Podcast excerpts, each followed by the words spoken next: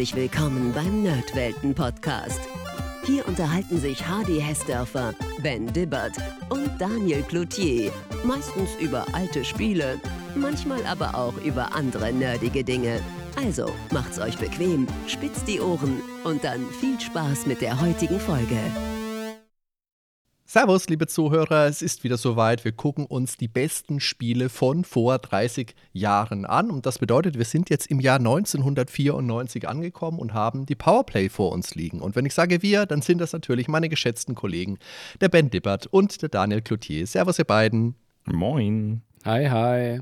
Was heißt hier vor 30 Jahren? Vor 30 Jahren, das war in den 70ern. Bin ich, bin ich mir sicher. Ja, gefühlt war das vor, vor 30 Jahren, keine Ahnung, 1820. ja, aber die, die, die, Zeit fliegt, wenn man Spaß hat. Und das ist ja jetzt auch schon das dritte Mal insgesamt, dass wir unser die besten Spiele als Zweiteiler machen. Das ist ja der erste Teil einer zweiteiligen Aufnahme. Das haben wir bereits für 1992 gemacht. Da noch spontan, weil wir festgestellt haben, oh je, es dauert ja für immer. Und dann geplant das erste Mal für die Aufnahme von den besten Spielen 93. Es ist auch dieses Jahr wieder die Powerplay und wie immer bietet sich an, liebe Zuhörer, dass ihr zu Hause mitblättert. Wir haben euch deswegen das Heft verlinkt in den Show Notes auf unserer wunderschönen Homepage www.nerdweltenpodcast.com. Da könnt ihr dann direkt mitblättern. Wenn ihr Glück habt, habt ihr das Heft vielleicht noch zu Hause. Ich weiß nicht, ihr beiden, wie ist es bei euch? Habt ihr das Original oder guckt ihr hier im Browser? Du weißt, wann ich geboren wurde? also ich freue mich ja, dass du lesen kannst überhaupt. Gerade so konnte ich ja lesen, als das Ref rauskam, ja. Aber im Grundschulalter habe ich tatsächlich noch keine Magazine gerade gelesen. Gerade so. Du bist doch zwei, was, was du geworden, 83? Konntest gerade so lesen mit elf? Okay. Das war eine andere Zeit. Ja, ja, das genau. War, wir hatten ja nichts früher, Gar genau. Nichts. Wir haben ja noch von Steintafeln Nein, haben wir noch Mammuts hingemalt. Was ich mit 14, 15 habe ich angefangen, Magazine zu lesen. Also aus der Zeit brauchst du mir nicht mhm. fragen. Was, was, hast du gelesen überhaupt? Das haben wir dich noch gar nicht gefragt, oder? Äh, Powerplay war es ja nicht? Nee, Club Nintendo Magazin habe ich ja damals bekommen, gratis, weil ich ja in mhm. Club Nintendo beigetreten bin. Und dann habe ich die Gamestar ziemlich lange abonniert. Und irgendwann gab es mhm. ja Club Nintendo nicht mehr und dann habe ich ja die Endzone bekommen und habe die dann aber auch bezahlt. Ne? Also die hatte ich auch im Abo. Also die beiden Zeitschriften hatte ich hier und da meine Total oder so, ne? aber ähm, richtig intensiv gelesen habe ich halt Endzone und GameStar eigentlich nur. Mhm. Also ich glaube, dass die 94er meine letzte, die besten Spiele war, die ich hatte. Ich sage hatte, weil ich habe sie jetzt nicht gefunden. Ich habe hier von, hm. ich glaube, 90 bis 93 liegen im Schrank. Mhm. Aber ich kenne die noch von damals, kannte die jetzt noch von damals, als ich mir das jetzt angeguckt habe.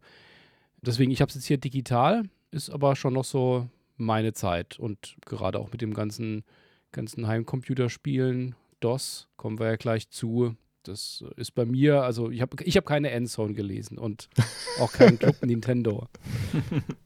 Club Amiga. Club Amiga, Club genau. Amiga. Ja, wir haben es jetzt gesagt, die 100 besten Spiele des Jahres 1994 aus Sicht der Powerplay. Und wir haben schon gesagt, es ist auch dieses Jahr wieder ein Zweiteiler und auch trotzdem in diesem Jahr werden wir nicht über jedes Spiel sprechen. Wir haben uns im Vorfeld ein paar Titel rausgepickt, die wir auf jeden Fall besprechen wollen. Aus der Erfahrung werden es trotzdem ein, zwei oder 18 mehr sein.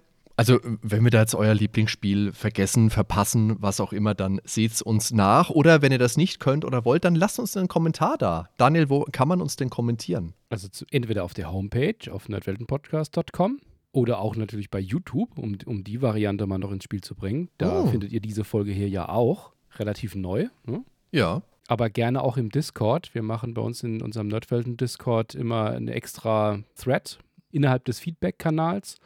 Und da bekommen wir auch immer einiges an Feedback. Also gerne auch dahin. Dann seht ihr auch, was die anderen so dazu sagen. Genau, das wäre so das, das Wichtigste.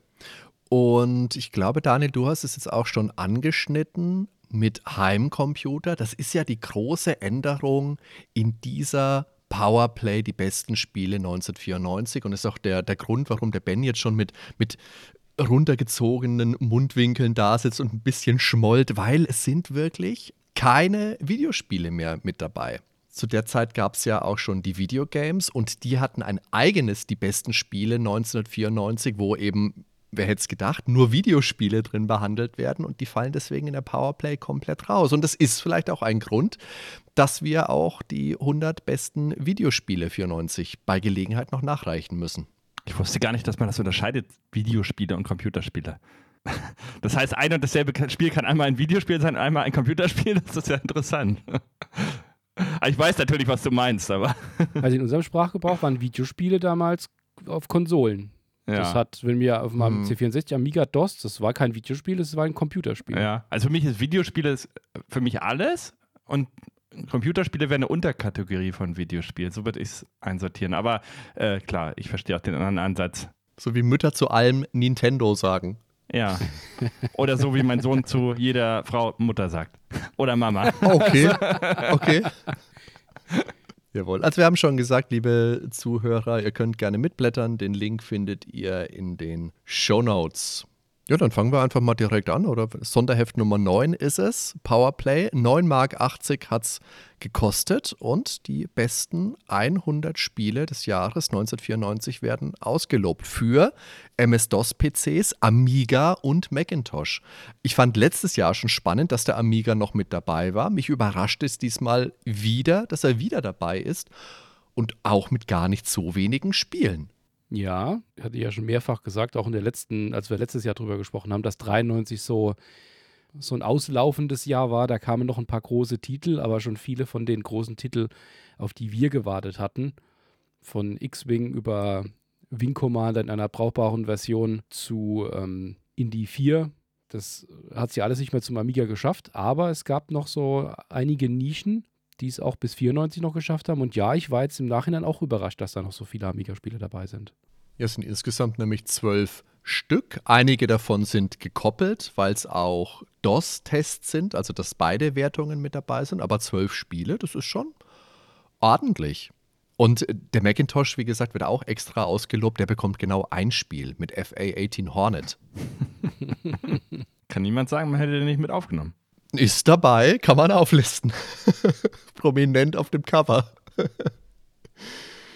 Die Wertungen habe ich diesmal nur ein bisschen grob aufgeschlüsselt. Ich meine, letztes Mal bei den besten Spielen 93 hatten wir in der Powerplay, ich glaube, nur zwei Spiele über 90. Da dürft ihr mich gerne korrigieren, wenn ich falsch bin. Dieses Jahr haben wir aber sogar fünf. Wir haben zwei 92er Wertungen, nämlich Sam Max und Theme Park.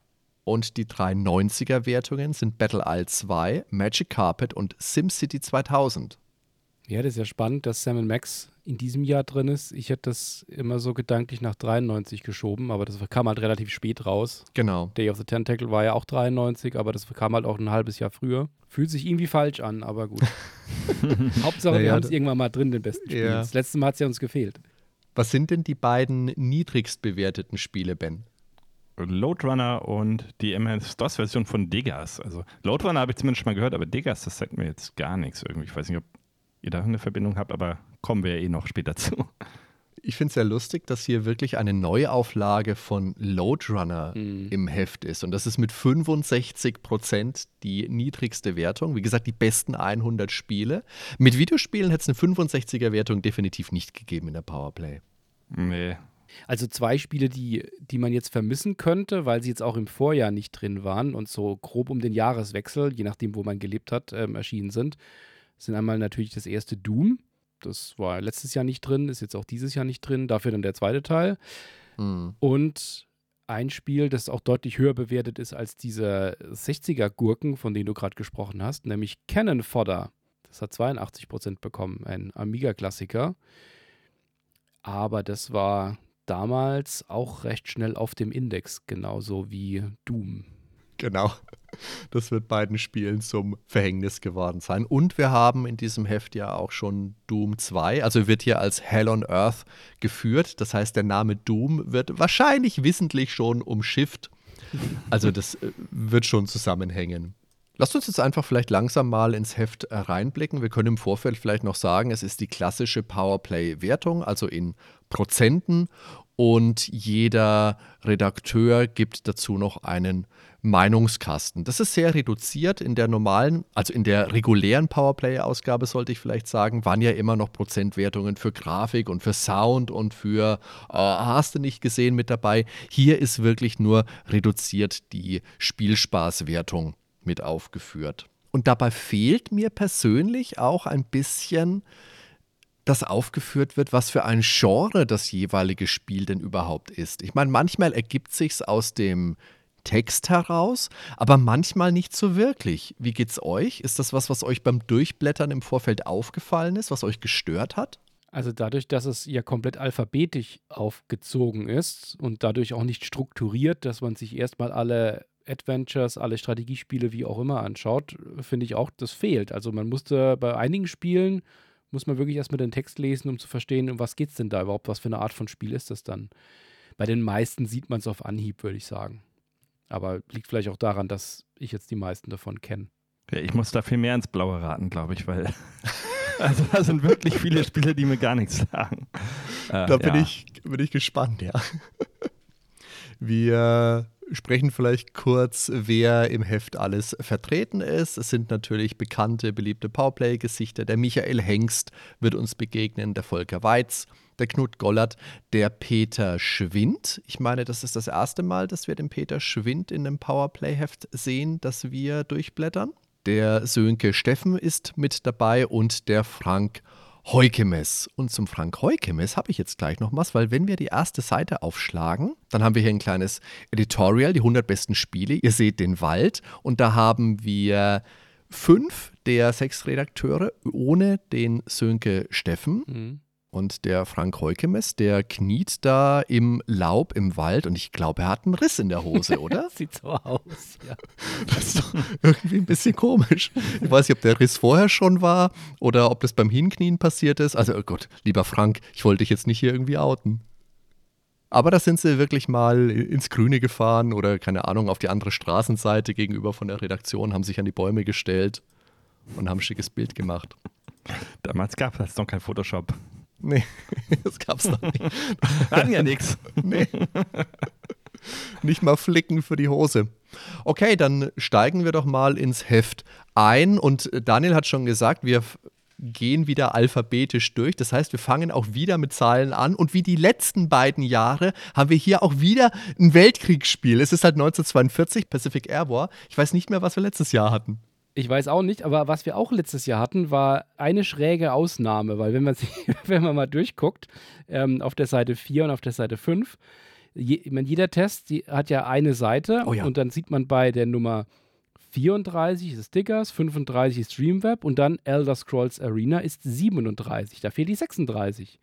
Und wenn man unter M guckt, gibt es die 62 Magic Boy und dann die 36 Magic Carpet und dann die 63 Magic of Andoria. Also, was, was ist denn im Titel von Magic Carpet drin, dass es irgendwo zwischen D und E eigentlich landen müsste? Hm. Ey, das wird uns im Heft, im Heft bestimmt begegnen. Mir gefällt ja auch die Seite 104, Wing Commander Armada, das abgekürzt WC Armada heißt. da weiß der Initialmann nicht, was das für ein Spiel sein will. Ja, äh, Wing Commander Armada hat nicht reingepasst und dann Wing Commander A. Ah, verdammt. Oh, Daniel, jetzt habe ich für dich als Fachmann die Frage, Seite 46, Goblins 3. Mhm. Da stimmt doch was mit den Is nicht. Das sind zwei, müssen das drei sein oder nee, nur es müsste eins, eins? Oder stimmt müsste eins sein. Das ist ein, stimmt. Das erste hatte drei Is, das zweite zwei und das letzte nur noch, also das dritte nur noch eins. Da möchte ich mich beschweren. Haben wir dann noch eine Postadresse? Ich rufe Michael später einfach mal an. So ja, machen wir das dann. Genau. Ja, genau. Äh, über, über das erste Spiel springen wir mal direkt drüber. Also, sagen wir mal über die ersten drei, vier. Da kommt Werbung. Alien Legacy. Wer mag denn über Alien Legacy sprechen? Also über Alien Legacy selber habe ich gar nicht so viel zu sagen, aber das ist ja ein Spiel, also diese, diese Space, weiß gar nicht, Space-Simulation, wie kann man denn dazu sagen? Also wo man fremde Welten entdeckt und äh, Forschung betreibt, Basen aufbaut, also solche Spiele wie Star Control 2. das war ja damals offenkundig ganz schön in Mode. Und das ist eine Mode gewesen, die an mir völlig vorbeigegangen ist. Ich habe Star Control damals nicht gespielt, ich habe keines dieser Spiele mitbekommen und bin da erst sehr spät drüber gestolpert. Ich habe Alien Legacy im Vorfeld jetzt ein bisschen gespielt und Star Control 2 und ich muss sagen, Star Control 2 ist ein unglaublich gutes Spiel. Also eines Tages Star Control 2 müssen wir was machen. Alien Legacy von mir aus auch, auch spannend. Wie geht's euch? Ist das ein Genre, das euch begleitet hat? Also ich habe da eher frühe und einfache Vertreter gespielt. An Space World Ho kann ich mich erinnern, aber das ist natürlich nochmal deutlich rudimentärer und textbasierter. Aber von, äh, von den restlichen, die du jetzt aufgezählt hast, die habe ich auch erst später mir angeguckt und nicht in der Zeit gespielt. Hm. Das waren einfach andere Genres, die wir uns da angeschaut haben. Aber ich dachte jetzt auch bei diesem Alien Legacy, ähm, auch mit diesem oberen Screenshot, wo man da über so Voxel-Grafik noch fliegt, Rohstoffabbau in 3D, wir sichten einen Planeten, das sieht nach einem Spiel aus. Das solltest du dir mal angucken, Hardy. oh je, da ist es wieder. Das sieht zumindest schick aus. 82 Prozent, also Respekt. Aber ich habe das auch nicht gespielt, ich kenne das nicht, das Spiel. Hm. Also ich habe mit dem Genre an sich auch gar keine Erfahrung. Ja, das ist wie gesagt ein Genre, das damals, das an mir vorbeigegangen ist, auch komplett. Ja. Dafür aber die nächste Seite, Seite 12, Alone in the Dark 2. Den ersten Teil hatten wir, ich glaube, im letzten Heft oder schon im vorletzten, war das war 92, glaube ich, sogar drin. Ich meine 92, ja. Mhm. Das war noch so Cthulhu-mäßig angehaucht und Alone in the Dark 2. Ich glaube, Ben, das hast du ein bisschen mehr gespielt, oder? Ich meine, ich habe das einmal durchgespielt, aber das ist so lange her und Alone in the Dark ist ja immer so eine Sache ohne Komplettlösung, ist wirklich schwierig, ne? Also Oh ja. der erste Teil, ich meine, ich habe bei jedem nachher ähm, eine Komplettlösung benutzt. Beim dritten hattest du nachher dieses Geister-Zombies-Setting, also, äh, Wild also der äh, Wild- Wild West-Zombie, genau, also Wild West-Stadt mit Zombies gemischt, das war cool. Ich weiß, das hier fing, glaube ich, aus so einem Schiff an, ne? Und ganz am Anfang war man dann in so einem Irrgarten unterwegs Genau. oder so. Du warst erst im Irrgarten vor dem Herrenhaus und später gab es das Piratenschiff. später ja. gab es das Schiff, okay, Ja. ja. Ich kann es ehrlich gesagt nicht sagen, ob ich es durchgespielt habe. Ich meine ja, aber ähm, wäre eigentlich was, was ich gerne durchspielen würde, weil definitiv alle Lone in the Dark 3 Spiele waren Meilensteine, möchte ich mal behaupten, und wegweisend. Wie viele Alone in the Dark 3 Spiele gab es denn? Alle drei Alone in the Dark Ach so, okay. Ja, der vierte, den habe ich tatsächlich nachher abgebrochen, weil irgendwie. Echt? Der war grafisch zwar geil, aber ich Ja. bin da immer abgekackt am Anfang schon. Also ich kam da nicht weiter, trotz Lösung im Internet und keine Ahnung. Äh, Ich fand das so schwer, ich habe mich wahrscheinlich zu dumm angestellt. Ich habe Alone in the Dark, The New Nightmare hieß der vierte Teil, Genau. ja. Das habe ich durchgespielt Oha. und das war für mich ein besonderes Spiel. Soll ich euch sagen, warum? Äh, Ich sag's euch, e- egal was ihr sagt. Ihr habt gar keine Chance mehr auszuweichen. Das war das Spiel, bei dem ich damals die Furcht vor diesen Survival-Horror-Spielen verloren habe. Vorher bei Resident Evil und so habe ich mir echt immer, wenn ich in jede Tür, ich habe mich zusammengebibbert. Ich habe echt immer Schiss gehabt. Aber so machen die auch am meisten Spaß. ja, aber das habe ich bei The New Nightmare verloren. Ich weiß noch, da war eine Szene, bevor man in ein großes Herrenhaus kommt, läuft man durch so einen ähm, brusttiefen, äh, brusttief im Wasser durch einen Kanal und ich habe die ganze Zeit, die ganze Zeit damit gerechnet, dass irgendwas aus dem Wasser kommt. Da habe ich noch echt Bammel gehabt. Und dann war die Szene vorbei und damit war es für mich auch erledigt. Seitdem habe ich keine Probleme mehr mit Dass du das so gehabt. genau zeitlich und auf eine Szene noch zuordnen kannst, das finde ich krass. Also, Das ist prägnant gewesen, wirklich. Das ist mir sehr hängen geblieben. Weil das Thema habe ich auch bei Filmen halt, ähm, dass die halt, ich habe halt nicht mehr diese Gänsehaut wie früher, dieses Gruseln, Mhm. äh, ich, egal welchen Horrorfilm ich gucke. Also, das hätte ich gern nochmal. Einfach Gehirn resetten, aber ich kann nicht sagen, ab welchem Moment das einfach weg war. Zu Alone in the Dark 2 kann ich noch sagen, den ersten Teil habe ich geliebt, auch des Settings wegen. Der zweite Teil mit diesem Irrgarten, wo man dann, glaube ich, ziemlich schnell so eine Tommy Gun findet, ah, das war mir ein bisschen drüber. Und dann kommt man in so ein Haus rein, da rennen dann so Harlequins rum und der Koch verfolgt dich mit dem großen Hackebeil. War nicht mehr so meins. Habe ich, glaube ich, auch Kommt mir nicht. alles bekannt vor. Also irgendwie die Bilder habe ich, jetzt wo du es sagst. Okay. Also das war halt nochmal von allem mehr, Ja. war völlig over the top. Aber also es hat natürlich das gleiche Problem gehabt wie der erste Teil auch schon. Und das ist halt diese katastrophale Steuerung. Also das war ja, das hat man ja gespielt trotz der Steuerung, kann ich mich noch gut erinnern. Und als dann die Fernkampfwaffen dann noch dazu kamen, da war es ja noch unmöglicher. Ja. Zu, oder ich war einfach nur zu doof, das mag auch sein. Aber ja, wir haben das, wir haben das damals geliebt, weil ich meine, ich kannte ja die äh, späteren Spiele auch erst deutlich später dann auf Konsole, die es ja dann gab. Resident Evil kam ja auch alles später. Das war schon so der Beginn von diesen Survival-Horror-Sachen und Hm. der zweite Teil, der sah um einiges besser aus und hat schon eine tolle Atmosphäre gehabt. Aber es war schon krampfig zu spielen. Ein kleiner Fun-Fact noch, und es ist natürlich, wenn die Folge online geht, schon lang veraltet.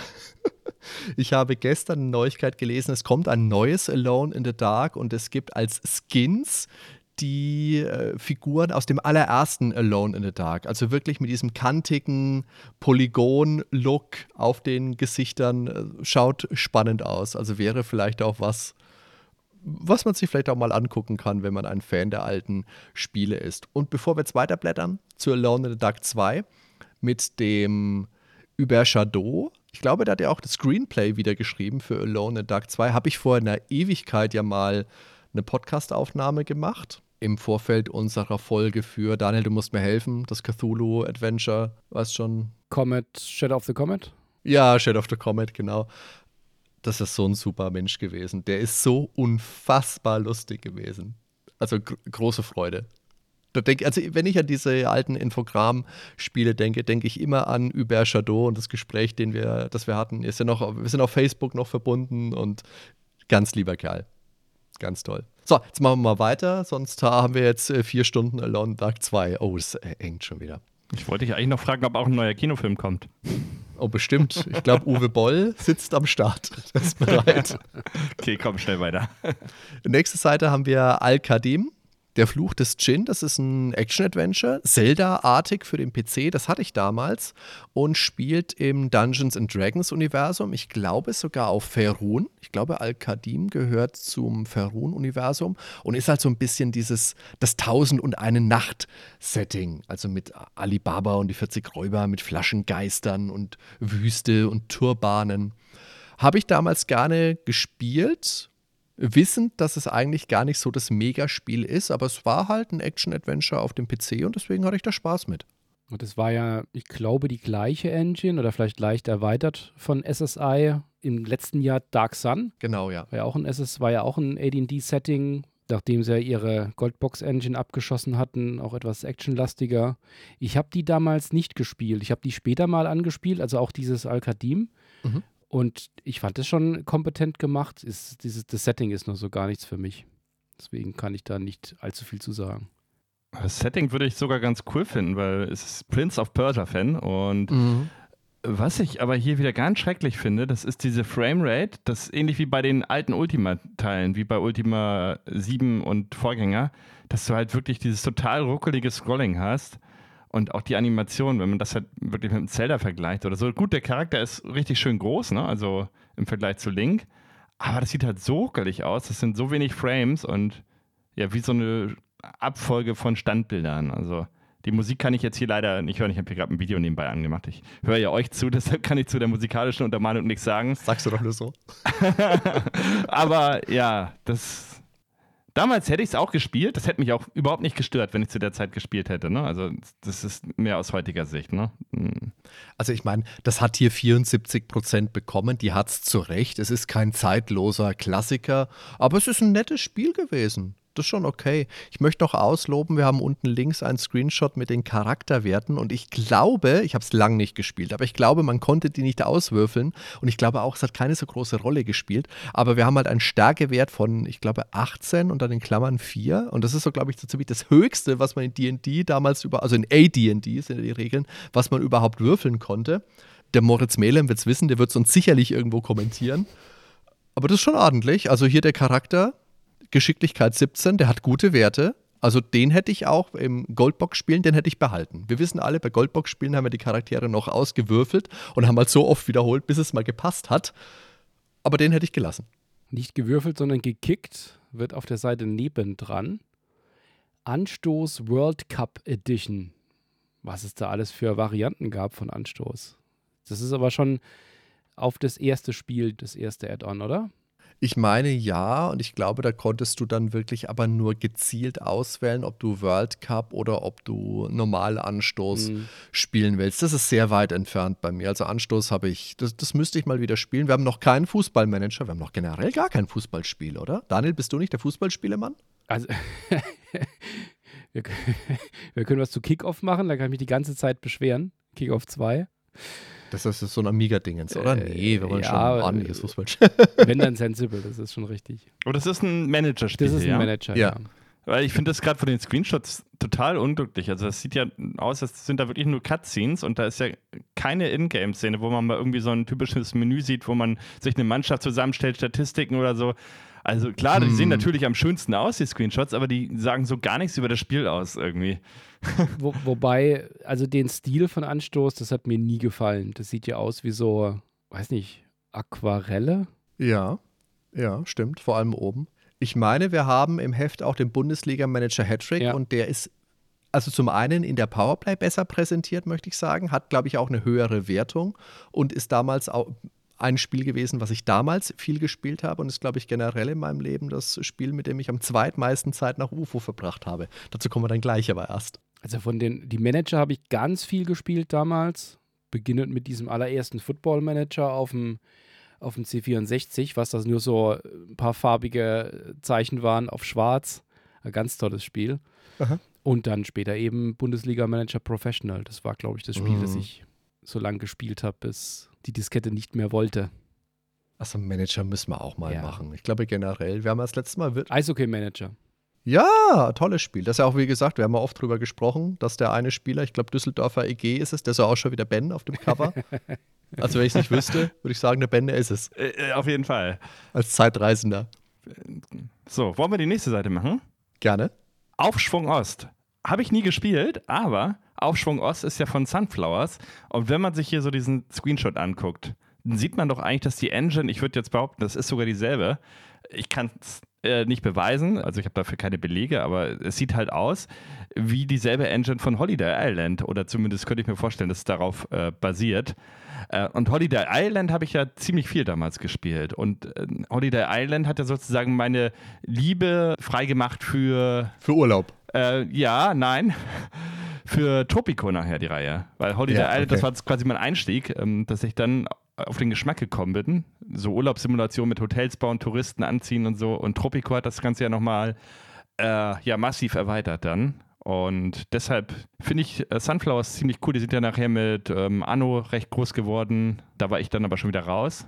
Aber wenn ich mir den Screenshot angucke, also es sieht wirklich aus wie Holiday Island im Osten. Holiday Island im Osten, ich muss kurz reingrätschen. Also die Engine ist es natürlich nicht, weil Holiday Island hat ja so eine ISO-Sicht auch und ja. bei Aufschwung Ost ist es ja dieses von oben drauf 2D, so wie beim allerersten SimCity. Also es ist im Endeffekt SimCity in Ostdeutschland mit ähm, ein bisschen mehr Wirtschaft vielleicht und seichter, würde ich, würd ich sagen. Okay, ich glaube, ich muss mal wieder Holiday Island an. Stimmt, also hast recht. Wenn ich mir jetzt die Perspektive angucke, ich habe jetzt, ich habe das ewig nicht mehr gespielt. das sah schon doch grafisch dann äh, noch detaillierter aus. Stimmt, durch diese ISO-Sicht, nur die Straßen und so, ne? Äh, ja, aber beziehungsweise. Der Stil ist vielleicht geblieben, ja, das mag sein. Man, man, kann sagen, die haben auf jeden Fall Erfahrung gesammelt, ne, in dem Bereich. Ja, das kann sein. Ja, also das, das war schon ein nettes Spiel. Ist, wenn man sich den Screenshot anschaut, das ist natürlich etwas etwas nüchtern oder wenn man positiv ist, es ist sehr aufgeräumt, es ist sehr strukturiert. Aber war schon ein kompetentes Spiel. Und ich meine, die Metapher war natürlich toll, auch wenn es da vielleicht schon einige Jahre danach war, jetzt die ehemalige DDR wieder auf Vordermann zu bringen. Ich meine, das kann auch jedes beliebige andere Szenario sein, aber das fand ich eine nette Idee. Aber natürlich auch ein sehr nüchterner Titel. Also yeah. der Name des Spiels ist, äh, klingt vielleicht etwas angestaubt, hat dem, glaube ich, nicht so wahnsinnig geholfen im Verkauf.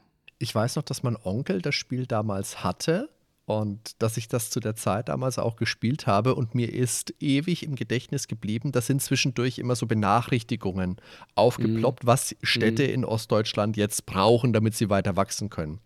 Und ich denke heute, wenn ich an Aufschwung Ost denke, immer an folgenden Satz, der lautet, Jena fordert eine Telefonzelle. Alles klar, kriegt ihr. Bitte sehr. Da können wir auch Kindergarten und sowas bauen. Toll. 80 Prozent hat es bekommen.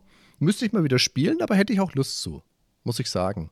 Auf der nächsten Seite möchte ich kurz drauf eingehen. Da haben wir eine Werbeanzeige. Drüber ist das Powerplay-Logo und wir lesen 400.000 Leser pro Ausgabe der Powerplay. Das entspricht laut AWA 94 0,6 Prozent der Gesamtbevölkerung. AWA ist die allgemeine Markt- und Werbeträgeranalyse. Und drunter steht, Powerplay-Leser investieren 400 Mark hat der Leser von Powerplay durchschnittlich pro Monat zur freien Verfügung. Quelle AWA und drunter steht, rufen Sie uns an und eine Telefonnummer. Und ich frage mich, warum soll ich euch anrufen? Erst wird, erst wird gesagt, was der Leser so im Monat zur freien Verfügung hat und dann wollen sie, dass angerufen wird. Was habt ihr vor mit meinem Geld? Na gut, es ist für Werbepartner gedacht. Guck mal, wie viele uns lesen und guck mal, wie viel Geld die übrig haben. Mach Werbung bei uns, dann kannst du kräftig abstauben. Ah, das ist kräftig. Und wisst ihr, wo man an dieser Stelle vielleicht auch Werbung machen könnte? Wir haben ja auch was, für was wir werben könnten, weil wir ein Unterstützerformat anbieten auf Patreon und auf Steady. Und da können wir von euch unterstützt werden. Und wenn ihr uns pro Monat 5 Euro geben würdet, dann bekommt ihr im Gegenzug exklusive Podcast-Episoden, die ihr euch dann anhören könnt. Und Daniel, ganz brandneu haben wir heute quasi eingerichtet. Wo kann man das jetzt ganz neu einrichten und anhören? Bei Spotify kann man jetzt finden, Nerdwelten Unterstützerformate. Wer kein Unterstützer ist, der bekommt so ein schönes Schloss an den einzelnen Folgen angezeigt. Natürlich total gemein, aber kann man sich freischalten für 5 Euro im Monat? Genau, das ist ein super Angebot. Und vor allem unterstützt ihr uns natürlich auch bei den freien Folgen wie dieser, die wir dann im Allgemeinen für alle anbieten. Und auch die freien Folgen findet ihr im normalen Nerdwelten-Feed auf Spotify. Weiter geht's. Wir blättern fleißig weiter. Zu Battlebugs würde ich vielleicht gerne was sagen. Habt ihr Battlebugs damals gespielt? Nein. Das war ja so ein, ich glaube sogar Echtzeit-Strategiespiel mit Käfern. Also da hast du halt keine Panzer und Kampfjets gehabt, sondern Ameisen und Fliegen, die nicht in den Schützengräben unterwegs waren, sondern auf dem Picknickkorb und Sandwiches verteidigt haben und über, keine Ahnung, Sushi-Ecken gelaufen sind. Habe ich eine Weile gespielt, war, war, war schon fordernd, war ein lustiges Spiel. Aber ihr habt es nicht gespielt, dann lasst uns weiterblättern. Mm nee, aber das, aber das ist auffällig jetzt auch noch in diesem Jahr. Das ist ein hochauflösendes Spiel. Ne? Das hat den 16-Farb VGA-Modus, so wie das aussieht. Ja, War ja, auf war das, ja. ja, das stimmt. Sieht nicht so grümelig aus wie der Rest bisher. Aber dann kommt das erste Schwergewicht auf Seite 20. 90% für Battle Isle 2. Oh ja. Battle Isle war eine ganz große Reihe damals. Also Strategiespiele habe ich da früher auch schon gern gespielt, ja wie heute auch noch. Und der erste Teil, der kam ja schon drei Jahre vorher, 91 war das. So klassische Hexfeldstrategie im Science-Fiction-Setting, ganz Hm. klar an das Nektaris angelehnt, von Hudson damals. Und dann hat man ja vor zwei Jahren über Historyline gesprochen, das den Ersten Weltkrieg behandelt hat. Und das war alles in der gleichen Engine noch, etwas erweitert. Und hier wurde dann nochmal kräftig aufgesattelt. Deutlich bessere Grafik mit 3D-Ansichten, sehr bunt, ungewöhnlich bunt auch. Aber der erste Teil und auch Historyline, das waren noch Amiga-Spiele. Das ist dann erstmal, das war dann ein reines DOS-Spiel Mhm. und das kam auch zuerst auf CD-ROM raus. Und dann auch nicht mehr die Steuerung auf Joystick ausgelegt, sondern auf Maus. Ja, Viel schöner, größere Karten und auch viel Inszenierung. Das habe ich damals sehr gern gespielt. ich kann mich jetzt daran erinnern, weil du gerade das mit Joystick und Maus nochmal erwähnst. Wir haben vor einer ganzen Weile, als wir mal Themenfindung betrieben haben, auch über Battle Isle gesprochen. Und dann habe ich mir den ersten Teil, ich glaube, auf dem Amiga angeschaut und dann diese Joystick-Steuerung war es, glaube ich. Ich glaube, das ging mit der Maus nicht, oder? War das optional? Vielleicht hatte ich auch keine Maus angeschaut, weiß ich nicht mehr. Aber ich weiß, dass es komisch war. Es hat sich komisch angefühlt. Also man konnte es mit Maus spielen, wenn ich mich recht Okay. entsinne, aber es war schon dafür ausgelegt, dass man mit dem Joystick da vor, links, rechts, zurück, äh, Feuerknopf drücken. Aber es ist, man muss sich dran gewöhnen. Also die Battle Isle Steuerung, die ist schon nicht so intuitiv, wenn man heutige Hexfeld-Spiele kennt. Mhm. Aber das war ja auch ein Genre, das wird uns in diesem Heft wieder begegnen. Heute wahrscheinlich noch nicht, aber Panzergeneral ist in dieser Ausgabe auch getestet. Das treffen wir dann in der zweiten Folge, in Seite B der besten Spiele 1994. Da habt ihr schon mal was, worauf ihr euch freuen könnt. Ja, das, das ist ein Spiel vom Index, das hat es reingeschafft. Ich weiß gar nicht, war das damals schon auf dem Index? Ich glaube, das kam später. Oder kam später, glaube ich. Also mein kontrovers ja. war es damals schon. Ja, also es führt jetzt zu weit, weil das haben wir dann im nächsten Heft. Wir genau, haben, genau. Wir haben jetzt erstmal fürs nächste Mal. Wir haben jetzt erstmal Beneath the Steel Sky, ein Adventure. Da, äh, ben, hast du das gespielt? Nö, ja, zehn Minuten mal. Ja, immerhin. Ich glaube, das ist ja bei Scum VM ist das, glaube ich, mit bei, ne? Um, ähm, wenn du das installierst. Und nein, habe ich. Ich habe es nicht gespielt, kann man behaupten. Ich habe Beneath the Steel Sky auch nie weit gespielt. Ich habe das oft angefangen. Ich mag diese Sequenz, da versteckt man sich am Anfang ja vor einer Wache und hängt sich da an so eine Tür, die ins Nichts führt und dann macht die Tür auf und die Figur hängt dann quasi am, am Türrahmen und äh, nicht am Rahmen, sondern an der Tür und versteckt sich so. Aber ich habe nie herausgefunden, wie es danach weitergeht. Ich habe es drei Bildschirme kenne ich von Beneath the Steel Sky. Ich glaube, durchgespielt hatte ich es damals auch nicht, aber eine ganze Weile gespielt. Das war ja auch von Revolution, einer der ja, vier, fünf Hersteller, die damals bekannte äh, Point-and-Click-Adventures gemacht haben. Also eher, sage ich mal, ein kleineres Licht. Das hat ja vor zwei Jahre vorher kam der Lure of the Temptress raus. Mhm. Und der Charles Cecil, der Chef von ähm, Revolution, der hat ja mal in einem Interview mal so schön gesagt, dass das Lure of the Temptress ein Spiel ist, das sollte eigentlich ganz anders heißen, aber das fand irgendwie der, fand der Publisher so gut und dem Spiel gibt es kein Luring und keine Temptress. Aber trotzdem hat es den Titel. Jetzt würde mich aber interessieren, äh, Daniel, wie, wie wäre denn der Titel gewesen? Ich ja, aber Daniel, das kannst du nicht Mal machen. in Folge 2, in Folge 2 löse ich es auf. In Folge 2, okay, ich werde dich, aber ich schreibe mir das auf, Daniel. Und vergesse es wahrscheinlich. Ben, das ist dein Job jetzt. Du musst dich drum kümmern, dass der Daniel nochmal gefragt wird. Und Revolution hat ja auch nach Lure of the Temptress und Beneath the Steel Sky anschließend dann nur noch eine lange Reihe gemacht. Äh, zwei Jahre später, nämlich Baphomets Fluch. Das ist ja dann auch heute ah, noch recht bekannt. Davon habe ich gehört. So, jetzt blättern wir ein paar Seiten weiter über Black Hawk. Black Hawk gab es auch für Super Nintendo, Ben. Ja. Ah, tote Augen. Okay, wir blättern weiter. Ein Prügelspiel für den Amiga, Body Blows Galactic. Daniel, hast du gespielt? Nein. Prügelspiel auf Amiga? Mm -mm. Keine Prügelspiele auf der Amiga. Ich finde, aber der Screenshot hier mit den zwei kämpfenden Amazonen hier oben, den kenne ich noch von früher. Und der schaut halt mega aus. Im Hintergrund diese Kriegerinnen auf der Klippe mit den wehenden Haaren. Ah, kriegt man mich. Ah, ich bin leicht zu begeistern. Ja, das, das, das hat auch so eine richtig schöne Amiga-Grafik. Ja, genau. Ne? So Comic-Look, auch die Farben. Ja, aber guck mal, das ist ja Team 17 und äh, irgendwie hat das auch was von den Worms-Landschaften oben mit dem Gras und darunter so die Steine. Also man sieht schon den Grafikstil, ich auch von Team 17. Achso, ja. und gerade im unteren Bild, guck mal die Decke an, wie die aussieht wie eine Worms-Landschaft mhm. irgendwie. Stimmt, ja, dieses lilane. Ja, total. Genau. Kann man schon sagen. Also ich muss halt sagen, dass mich Prügelspiele auf Heimcomputern damals nie interessiert haben, weil man zu der Zeit ja einen Feuerknopf hatte und 94 hat man natürlich Street Fighter gespielt. Da hatte ich als kleiner Steppke keinen Bock auf ein Prügelspiel mit einem Knopf. Wir haben One Must Fall gespielt und das hat man tatsächlich mit Tastatur gespielt. Also hat es dann halt. Das ist äh, was anderes, ja. Mhm. Ja, aber das ist auch nur Singleplayer. Ne? Du konntest ja nicht zu zweit auf der Tastatur oder sehr schlecht dann. Ich glaube, es gab mhm. so die mhm. Möglichkeiten, dass einer links und einer rechts an der Tastatur. Aber ja, ne, mit Gamepad haben wir damals auch nicht gezockt. Seite 26 bringt uns jetzt den Bundesliga-Manager Hattrick. Ich habe, glaube ich, vorhin gesagt, die Screenshots sind schöner. Das muss ich jetzt, glaube ich, ein bisschen revidieren. Da hatte ich die aus dem regulären Heft im Gedächtnis. Und hier haben wir jetzt oben ein Transferfenster, wo wir einen Vertrag aushandeln. Und unten haben wir halt ein Spiel. Was ich am Hattrick aber sehr cool fand, du hattest ja die Möglichkeit, so eine Art Spielbericht dir anzusehen. Und das sehen wir auf dem unteren Screenshot, wo dann wirklich Spielzüge gezeigt und kommentiert werden. Also fast wie ein Live-Kommentar. Das hat die Spiele natürlich sehr lang gemacht, aber das war schon stimmungsvoll.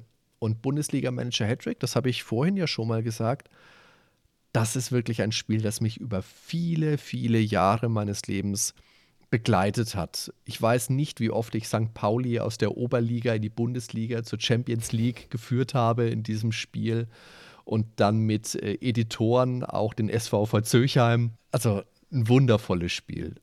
Ich bin da vor einer Weile auch noch mal reingefallen, weil es da auch heute noch, also ich weiß nicht, ob es heute noch so ist, aber vor einer Weile zumindest noch glühende Fans gab, die Mods rausgebracht haben mit aktualisierten Kadern aus, ich glaube, das letzte, das ich gespielt habe, war 2016. Und da habe ich noch mal viel gespielt. Also ganz großartiges Spiel. Hat 88 Prozent. Ich weiß nicht, warum hier nur die Amiga-Version aufgeführt wird und nicht auch die DOS-Version. Ob die später kam, bin ich gerade unsicher. Ja, die hat mein Freund Nico damals ausgiebig gespielt. Er hat diese ganzen Manager-Spiele, auch Eishockey-Manager und so gespielt. Mhm. Wenn er diese Folge jemals hören sollte, Grüße gehen raus. Software 2000, ähm, da kriege ich natürlich Tränen in den Augen, weil ich dann an Pizza Connection denken muss. Aber das, das kommt auch wird noch. in dieser Folge leider nicht mehr sein, glaube nein, ich. Glaube, stimmt. Nein, deshalb. Tolles Spiel. Ja, wirklich tolles Spiel. Also ich habe die ja alle gespielt. Also äh, die beiden Vorgänger noch mehr, hatte ich ja vorhin schon mhm. gesagt. Mhm. Aber das hatte ja wirklich auch eine schöne Grafik. Ich habe damals aber wirklich ein Herz an dem Eishockey-Manager. Ja, ich auch. Gefunden. Also ich glaube, das müssen wir uns mal anschauen. Ja, Eishockey-Manager wäre ich auch dabei. Gut, dann merken wir uns das mal und blätten mal weiter. Das ist ja lustig. Aber bevor wir zum nächsten kommen, nur ein kurzer Blick nach rechts. Burning Steel 2, wir erinnern uns, dass wir gesagt hatten letztes Jahr, Burning Steel das schaut ja mal verdammt nüchtern aus. Also das schaut ja auch mal verdammt nüchtern aus. Ach, wir hatten ja, wir sind vorhin drüber gesprungen, aber ich glaube auf Seite, der, der, zweite Test war dieses äh, Aegis-Spiel, Aegis, keine Ahnung, wie man es ausspricht. Und da habe ich mir in der Vorbereitung ein YouTube-Video wenigstens nur angeschaut. Und das sind ja wirklich nur irgendwelche Tabellen und Instrumente, die du dir anguckst. Das ist, ach, das musst du mögen. Na, 85 Prozent. Da hat sich. Ja, das ist halt wirklich ein Spiel für Fans. Du hast da Tonnen an Statistiken mit drin und kannst dir da Enzyklopädien wahrscheinlich über die einzelnen Schlachtschiffe durchlesen, die da dabei sind. Und wenn du dann sowas Freude hast, dann ist es halt geil. Und wenn du keine Freude hast, dann ist es halt keine 85 Prozent. da hat sich wahrscheinlich der Michael durchgesetzt, der Wertungskonferenz. 100, 100 Prozent. Das ist von Lukas Arzt? okay. Hätte ich jetzt nicht mitgerechnet. Hm. Das habe ich tatsächlich auch nicht auf dem Schirm. Also ich war ja letzte Woche in München und habe da auch den Michael Hengst getroffen. Ich habe die Gelegenheit leider nicht genutzt, äh, ihn nochmal über diese Folge ein bisschen auszufragen, über die Spiele. Äh, vielleicht bei Gelegenheit nochmal. Dann die nächste Doppelseite 2829. Beides Spiele im gleichen Zeitraum. Auf der linken Seite haben wir Christoph Kolumbus, wieder Software 2000, 74 Prozent. Aber viel interessanter meiner Meinung nach auf der rechten Seite von Microprose Colonization.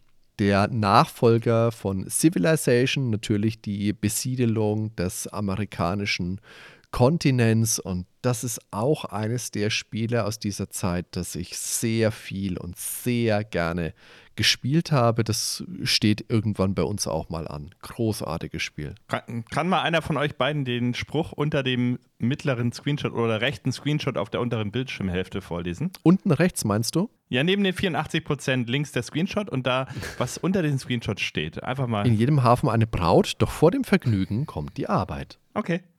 Lassen wir jetzt mal so stehen. Ach, die Unterschriften sind immer gut. Schöne neue Welt. Cortez hatte hier schon seine helle Freude. ja, also war natürlich nicht so global angesetzt wie Civilization, aber so diese Kolonisierung der neuen Welt einmal komplett durchzuspielen, das war schon ein tolles Spiel. Also da kann man fast noch mehr Spaß mit haben wie mit Civilization, ja. weil man einfach etwas fokussierter ist. Und vor allem ist es doch sehr anders, obwohl es eigentlich ja sehr ähnlich ist. Das fand ich damals sehr spannend. Von der Optik ist es ja nahezu eins zu eins das mhm. gleiche. Hübscher, finde ich. Bunter, schaut ja, ja. fortschrittlicher und schöner aus. Ich finde, dass der große, dominante Screenshot, den die Powerplay hier gewählt hat, sehr unglücklich ist, diese Übersichtskarte, weil der zwar viel vom Spiel zeigt, also komplett Südamerika, aber dafür urhässlich. Und das ist das Spiel nicht. Nee, da hätten sie besser das links unten gezeigt. Ja. Genau. Das ist, war schon eine modernisierte Variante, mhm. auch grafisch gegenüber dem alten Civilization, das ja auch schon damals ja schon ein paar Jahre auf dem Buckel hatte. Und es war halt auch cool, wegen diesem, diesem Spezialisieren, die Arbeiter, die Jobs, die sie ausführen konnten, die Rohstoffe, die man abbauen konnte. Ein tolles Spiel. Wie gesagt, das müssen wir auch mal besprechen. Auf der nächsten Seite finden wir Cyberpunks, ein Titel, den habe ich jetzt nie gespielt. Aber Cyberpunk, das ist für mich immer so total durchgestylt, was weiß ich, Shadowrun, Deus Ex. Ähm, da hast du dann diese Neonfarben. Kann man hier auch drauf beziehen, wenn man mal nur den Hintergrund betrachtet? Äh, könnte das ein cooles Spiel sein, aber dann sind da diese Charakter-Sprites und du hast da diese weiß ich nicht, Punks, die aussehen wie äh, Chibi-Punks, ja. Chibi-Punks, ja. Die, die sehen wirklich aus wie, wie, kind, äh, wie Säuglinge. die einen Punkerhaarschnitt haben, also wirklich wie Dreijährige oder Zweijährige. Und, oh, das, und dann unten die Screenshots, also äh, Vielleicht haben sie einfach den falschen Namen gewählt, aber das macht mein, meine ganze Vorstellungskraft von Cyberpunks ähm, total kaputt. Also komm, schnell weiter. schnell weiter. Das sind die, die Teletubbies Cyberpunks, das stimmt.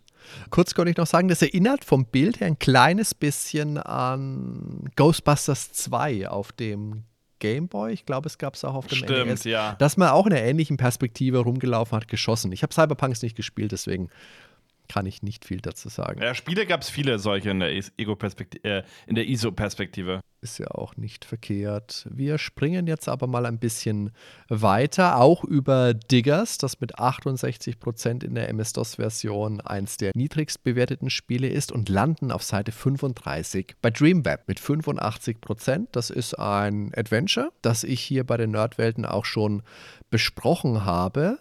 Relativ kurz, aber ein großartiges Spiel. Ja, das habe ich damals alleine besprochen, weil von euch keiner so wirklich mitgezogen hat. Das weiß ich noch. Und ich weiß auch noch, dass wir eine Musikfolge aufgenommen haben. Und im Anschluss habe ich dann noch die Dreamweb-Aufnahme gemacht bis tief in die Nacht. Und das war auch sehr stimmungsvoll. Dreamweb war. Folge 58 übrigens, wer was nachhören oh, möchte. Danke, der Ben. Dass du mal alles weißt, das, das macht mich ja fast ein bisschen, das rührt mich fast ein bisschen. Du wirst nicht gegoogelt haben nebenher, oder? Benjamin. Nein, natürlich naja. nicht. Toll an Dreamweb war, das war ja eines der Spiele, wo es gab ja damals noch Feelies. Also wir hatten nicht viele, aber Feelies hatten wir. Und da war ein Tagebuch mit dabei, handgeschrieben, in Anführungszeichen, also natürlich gedruckt, aber mit Schreibschrift geschrieben. Und da hat man Ta Tagebucheinträge natürlich der Hauptfigur gehabt und hat gesehen, wie sie langsam verrückt wurde. Also die Schrift wurde immer krakeliger und es war viel durchgestrichen dann irgendwann und dann war es kaum lesbar. Sehr stimmungsvoll. Wundervolles Spiel. Gibt es, glaube ich, auch bei Online-Plattformen für kleines Geld.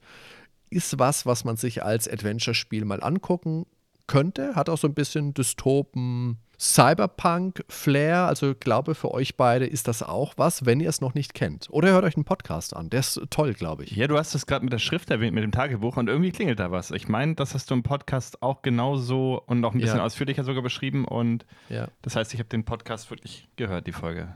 Also, das muss ja dann, also mache ich mir nichts im Kalender. Ben hört Folgen an, das ist ja gut. Ja, ja, manchmal. Also was halt etwas abturnt, ist, dass die Größe des spielbaren Bildschirms in etwa so groß ist wie eine Briefmarke. Ja, das ist wahr. Und da gibt es später auch, ein, das habe ich im Podcast dann auch gesagt, eine Sequenz, da fährt man Aufzug und der ist halt wenig größer als die Spielfigur und alles andere ist dann schwarz außenrum. Das kann man ja noch als stilistisch dann wieder aufwertend betrachten, auch wenn ich glaube, das ist eher die Limitierung am Amiga damals gewesen. ja, ich glaube, das gab es auch auf, auf dem Amiga, ja. Aber der Look war schweinecool und du konntest ja wirklich gefühlt alles mitnehmen. Alles, was da rumflog, du konntest alles einsacken. Fast nichts hat Sinn gemacht davon, aber du konntest es dabei haben. Dann fliegen wir auf die nächste Seite, auf unserem Oh, wir fliegen. magischen Teppich. Oh, der Daniel, jetzt fällt er aber. Jetzt holt er aber raus. Nach Powermonger, Populous 1 und 2 und natürlich Syndicate kommt jetzt. Ben, Magic Carpet und du zählst die ganzen Spiele auf Syndicate, äh, Magic Carpet, das hat alles mein Bruder damals rauf und runter gezockt und ich habe immer nur ein bisschen zugeguckt, ja, weiß ich nicht, ob mein PC das noch nicht gepackt hat oder mich das einfach in dem Alter noch nicht interessiert hat. Ich war ja vier Jahre jünger. Vom Sehen kenne ich es natürlich, also wie gesagt, mein Bruder hat das wirklich rauf und runter gespielt, aber ich habe es leider bis heute nie selber gespielt. Würde ich gerne mal machen, tatsächlich. Weil ich glaube, es ist ein Klassiker. Also Bullfrog war ja sowieso damals ein Qualitätsgarant. das war vor allen Dingen technische Avantgarde. Also das war wahnsinnig beeindruckend, wie das Spiel ausgesehen hat. Ich hatte da damals das, die Demo, das war also die Zeit, wo man sich die ganzen Demos aus Heftdisketten oder CDs, wahrscheinlich nicht, das war dann eher etwas später noch, bekommen hat. Und ich hatte damals die Demo von Magic Carpet und das war, ich glaube, ein Level. Und das habe ich rauf und runter gespielt. Ich glaube, als ich später das Spiel bekommen habe, habe ich das nicht mehr so oft gespielt wie vorher schon die Demo, weil Weil da war dann auch schon alles drin. Da muss man diese Mana-Kugeln sammeln und sein Schloss aufbauen. Der Spielablauf, den fand ich etwas schräg, aber das war, es hat wahnsinnig Spaß gemacht, da mit seinem fliegenden Teppich rumzufliegen und da in 3D. Das war extrem beeindruckend. Richtig geile Voxel-Engine, muss man auch sagen, für 94 mhm. allein. Wann war denn Comanche? War doch vorher, oder? Das war vorher.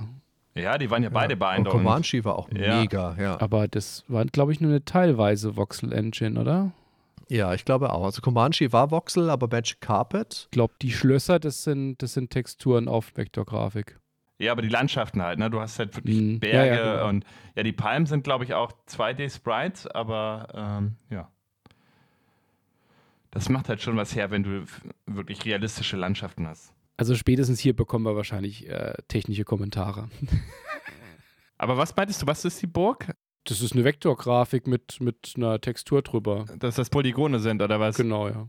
Ah ja, okay. Ja, es war aber zu dem Zeitpunkt auch noch total neu. Also überleg mal, wann Quake rauskam. Ja, ja, Quake kam, das kam doch erst danach, oder? Spiel 94. X-Wing hatte das ja, hatte das da ja auch ja. schon. Aber ich glaube, nur mit Gorau Shading ohne Texturen.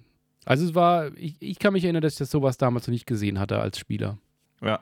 Aber 90 Prozent, eins der bestbewerteten Spiele dieses Jahres. Wesentlich niedriger auf der Nachbarseite die Elder Scrolls Arena. Das ist das erste Elder Scrolls Spiel. Ich glaube, da ist man damals ja intern gar nicht davon ausgegangen, dass es sich gut verkauft. Hat, meine ich, auch nur wenige Stück produziert und dann hat sich doch gut verkauft. Und ich glaube aber, Daggerfall ist dein erster Spiel mit dieser riesigen Spielwelt gewesen, oder? Genau, genau. Das war die damals ja. extrem groß. Der, der zweite Teil war das dann. Habt ihr damals die alten Elder Scrolls-Spiele gespielt? Ich bin nämlich erst auf der Xbox 360 damals mit Oblivion eingestiegen. Ich habe auch Morrowind erst später nachgeholt. Ich werde mit Elder Scroll irgendwie überhaupt nicht warm. Wirklich? Ich bin ja großer Gothic-Fan und ich habe Morrowind, ähm, Oblivion, habe ich alles angefangen. Auch hier das Neueste, wie heißt das noch? Ähm, Skyrim. Es hat mich irgendwie alles nicht angeflasht. Also diese Welt, die war mir zu steif, zu auf mittelalterlichen Sprechen gemacht. Äh, irgendwie, ich war halt von Gothic was ganz anderes, diese Schnodderschnauze gewöhnt. Ähm, mhm ja, das ist halt, dieser Humor, der fehlte mir komplett und ich weiß nicht, ähm, so Lands of Lore hatte ich halt vorher noch gespielt, aber das war ja noch ein ganz, ein ganz anderes Spiel. Also ich finde Elder Scrolls Arena, das habe ich auch noch mal gespielt im Vorfeld, das ist halt sehr nah an Ultima Underworld hm. dran von der Steuerung und das sind halt Spiele, das ist schwer heute noch mal zu spielen. Also ich meine, klar, wir spielen viele alte Spiele und das ist aber wirklich was, wo ich mir persönlich, wo ich mich sehr geißeln muss, um das lange zu spielen. Ja, ich meine, immerhin hat es im Gegensatz zu Ultima Underworld eine Oberwelt gehabt. Ich habe das damals eine Weile gespielt, nicht durch, aber man sieht die, die Nähe zu Underworld, sieht man schon. Auch links unten, ne, diese Karte, diese beschriftbare, das sieht ja fast eins ja. zu eins aus wie ja. in Ultima Underworld. Aber bei, bei dem Artikel hier finde ich den letzten Satz schön. Achtet bitte beim Kauf darauf, dass ihr die neueste Version des Spiels erwischt. Aktuellste Versionsnummer ist die 1.6. Ja, da hat der Michael Wert drauf gelegt. ich habe eine kleine Anekdote noch. Ich habe einen guten Freund, der mit Videospielen kaum was zu tun hat. Er hat in seinem Leben, ich glaube, Dune 2 hat er viel gespielt. Und der hat irgendwann bei mir auf der Xbox Skyrim gesehen. Und er ist dem Spiel verfallen.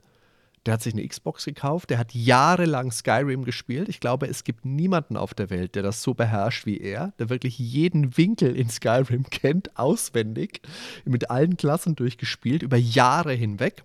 Und dann war es wieder gut. Also Dune 2, Skyrim, nichts mehr. Silvester war er hier, hat meine Switch-Spiele durchgeguckt und sagt, es gibt Skyrim für die Switch. Eine Woche später hat er eine Switch mit Skyrim und er spielt wieder. Oh Mann. Das ist dasselbe Spiel, nur schlechter. Es ist dasselbe Spiel. Ja, aber mit allen DLCs. Und ah, du kannst auf dem Klo spielen. Win-win. Ah, ja. Ja, okay. aber ah, das kann mir nicht passieren. Witcher 3 fand ich großartig. Ja, das kann man aber ein bisschen später. Ein, ein anderes Spiel zu nennen. Ja, aber also ich bin nicht generell abgeneigt jetzt gegen Rollenspiele, ähm, aber irgendwie, weiß ich nicht, Skyrim oder die ganzen Elder Scrolls Spiele, ich bin da nicht mit warm geworden bisher. Vielleicht muss ich die auch einfach mal länger spielen. Jetzt fangen wir an, ein bisschen zu blättern. Elf Mania, ein Prügelspiel für den Amiga. Sagt mir persönlich jetzt nicht so zu. Schaut ein bisschen knuffig, knuddelig aus. Empire Soccer 94, dann Epic Pinball. Fleet Defender habe ich damals gespielt, nicht so den Zugang gefunden. FA 18 Hornet, das ist das Mac-Spiel, 79 Prozent. Das sieht auch so nach Mac aus. ja, aber dann kommt, kommt der erste Vertreter einer langen und bekannten Reihe. Ja. FIFA International Soccer von EA. Da hat man doch später auch nochmal davon gehört. Das, äh, ja, ist wahr. Und das ist ein Spiel, was wir damals, ich glaube, auf dem Mega Drive wirklich auch sehr viel gespielt haben, das erste FIFA. Und ich weiß bis heute, dass ich es unglaublich schwer fand und auch immer noch finde, im allerersten FIFA Tore zu schießen. Das ist eins der Spiele, da kannst du dich beim Abschlag noch vor den Torwart stellen und den Ball blockieren, wenn er den Abschlag macht, dass er dann ins Tor springt. Und ich glaube, das ist bis heute die einzige Möglichkeit, die ich für mich gefunden habe, um wirklich Tore zu schießen in FIFA. Also im ersten FIFA. Später ging es dann. Das, Tor war halt so gefühlt so klein. Und der Tor war zu gut. Und der Torwart immer zu gut, genau. Und es hat ja noch diese ISO 3D Ja. Ähm, Ansicht, wo man ja später eher zu diesem TV-Fußball-Realismus übergegangen ist, das von der Seite zu sehen. Das war damals immer noch so die Zeit, wo man verschiedene äh, Ansichten experimentiert hat. Ne, die, die, die älteren Spiele vorher, die waren Mhm. aus der Vogelperspektive von oben nach unten. Hier dann schräg. Das kam dann erst später. Aber interessant ist, dass hier der Knut auch schreibt, dass das das beste PC-Fußballspiel ist. Muss man kaufen. Aber es hat trotzdem nur eine 81 bekommen. Hm. Also FIFA 95, das haben wir damals gespielt. Also ich habe es auch nicht besessen. Es hat derselbe Freund, der auch die Manager-Spiele alle gespielt hat, Okay. ähm, hat das dann gespielt. Er hat mich auch permanent immer abgezogen. Also ich war richtig schlecht, wenn wir das mal zu zweit gespielt haben.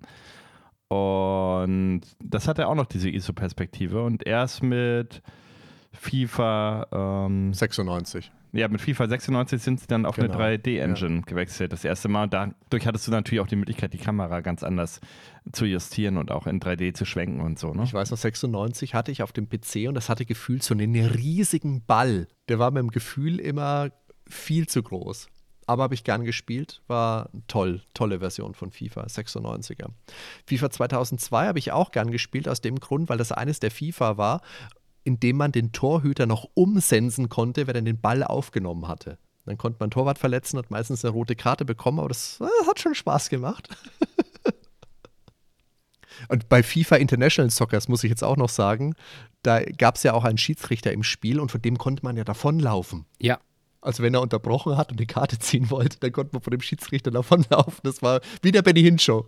Genau, sie die gerade hochgehalten und rennt dir hinterher. Und äh, er war nicht schneller als du. Das konnte man ewig machen, ja, das weiß ich auch. Ja, da hat man Multiplayer auch mal die Leute zur Verzweiflung gebracht. Ganz toll.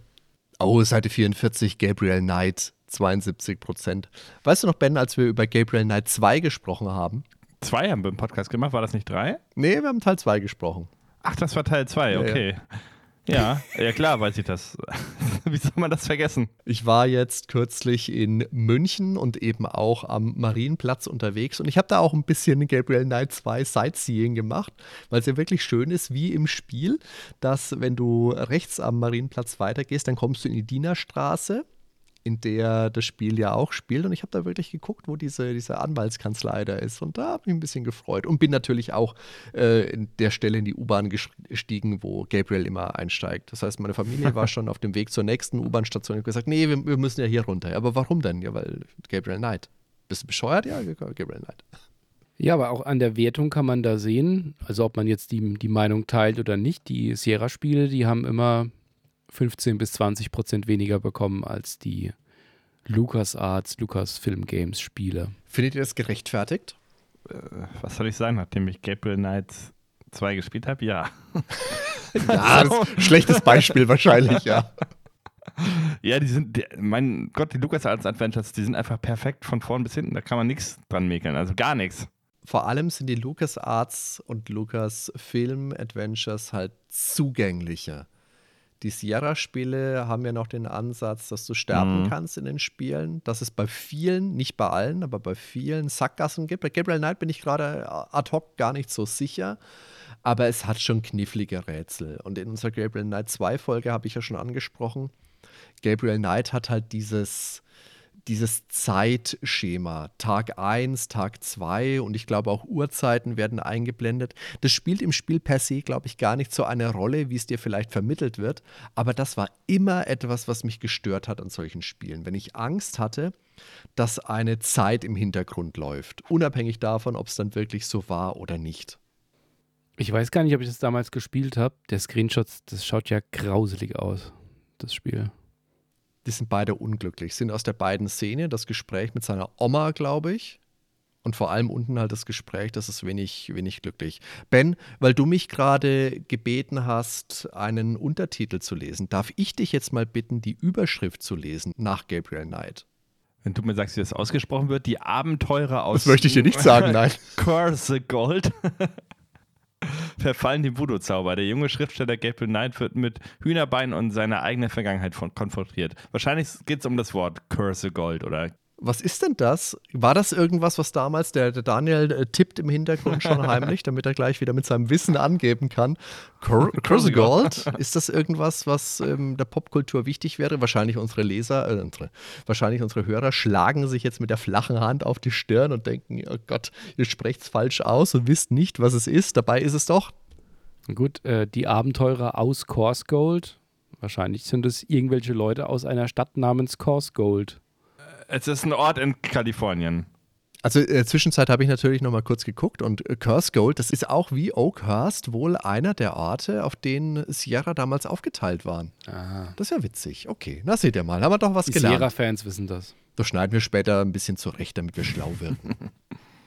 Auf der nächsten Seite haben wir ja noch ein Legend Adventure. Ich glaube, Legend Adventures gibt es eh noch einige 94. Haben wir nicht Hoboken? Kommt auch noch in dem Heft, oder? Ja, Aber erstmal Gateway. Bei Gateway, ich meine, das sind Screenshots, oder? Das schaut ja mal Hammer Das ist aus. schon geil, ja. Ja, ja. Hammer. Das ist der zweite Teil, Homeworld. Ich habe die damals ja nicht gespielt. Ich habe später mal ein paar nachgeholt. War die schon etwas komplizierter mit dieser Texteingabe. Da konnte man sich auch diese Sätze so zusammenbauen mit einzelnen Wörtern. Mhm. Und das hier ist das letzte Spiel, bei dem noch Texteingabe möglich war von Legend. Bei äh, Superhero Luck of Hoboken, da ist das Ganze ja auch schon sehr Icon gesteuert, Maus gesteuert. Hm. Und das ist der letzte, der allerletzte Teil. Wenn man überlegt, dass ja Legend ja, die Nachfolgefirma oder der geistige Nachfolger zu Infocom war, war das damals natürlich schon eine Zäsur. Aber ich meine, wir sind halt auch schon 1994. Muss man halt auch sagen. Habe ich damals überhaupt nicht gespielt, die Spiele. Und also aus zweierlei Gründen. Bei Gateway war es jetzt so, dass mich das überhaupt nicht mehr angesprochen hat. Das war mir zu altbacken. Da wollte ich richtige, mit, in Anführungszeichen, Adventures spielen mit Maussteuerung, ohne irgendwelche Sätze zusammenbauen zu müssen. Und in den Jahren davor wäre es an der Englischkenntnis gescheitert, Mhm. weil die sprachlich ja schon anspruchsvoll waren. Und da hast du als Fünft- oder Sechstklässler halt kein Land gesehen. Ja. Wobei ich heute, also äh, nicht akut heute, aber vor nicht allzu langer Zeit mal ein paar Spiele angespielt habe, namentlich Spellcasting, weil der Daniel die ganze Zeit gesagt hat, oh, hoho, haha, da muss man Naughty eingeben, das ist voll lustig und ich war ja, ich war ja schockiert, Daniel, meine Güte, das ist ja obszön. Na, also sowas. Und Eric the Unready, äh, tolles Spiel, bei dem ich sehr gelacht habe. Und die Superhero League of Hoboken, die habe ich auch gespielt. Ja, Getaway ist ja auch von Bob Bates. Die Vorlage ist aus der Gateway, ich glaube, eine Trilogie war das damals, von Frederick Pohl, amerikanischer Autor, hoch dekorierter Autor. Der hat Hugo, Nebula und Locus Awards noch und nöcher äh, gesammelt. Allerdings auch schon in den 60er, 70ern eher. Und ja, das ist textlich natürlich dann schon anspruchsvoller. Das war nichts, was man vielleicht so mit 13 oder so gespielt hätte, wahrscheinlich. Also ich freue mich ja, wenn wir irgendwann über unser Sonderheft, unser Nerdwelten-Sonderheft sprechen und ich dann endlich meine Bob Bates-Geschichte auch mal der Öffentlichkeit erzählen kann. Ich meine, ihr kennt sie ja schon, aber es ist äh, eins der Highlights meiner, meiner Podcast-Karriere. Also vielleicht ist es kein Highlight für mich, aber es ist eine gute Geschichte. Sind die Spiele alle so in diesem Stil?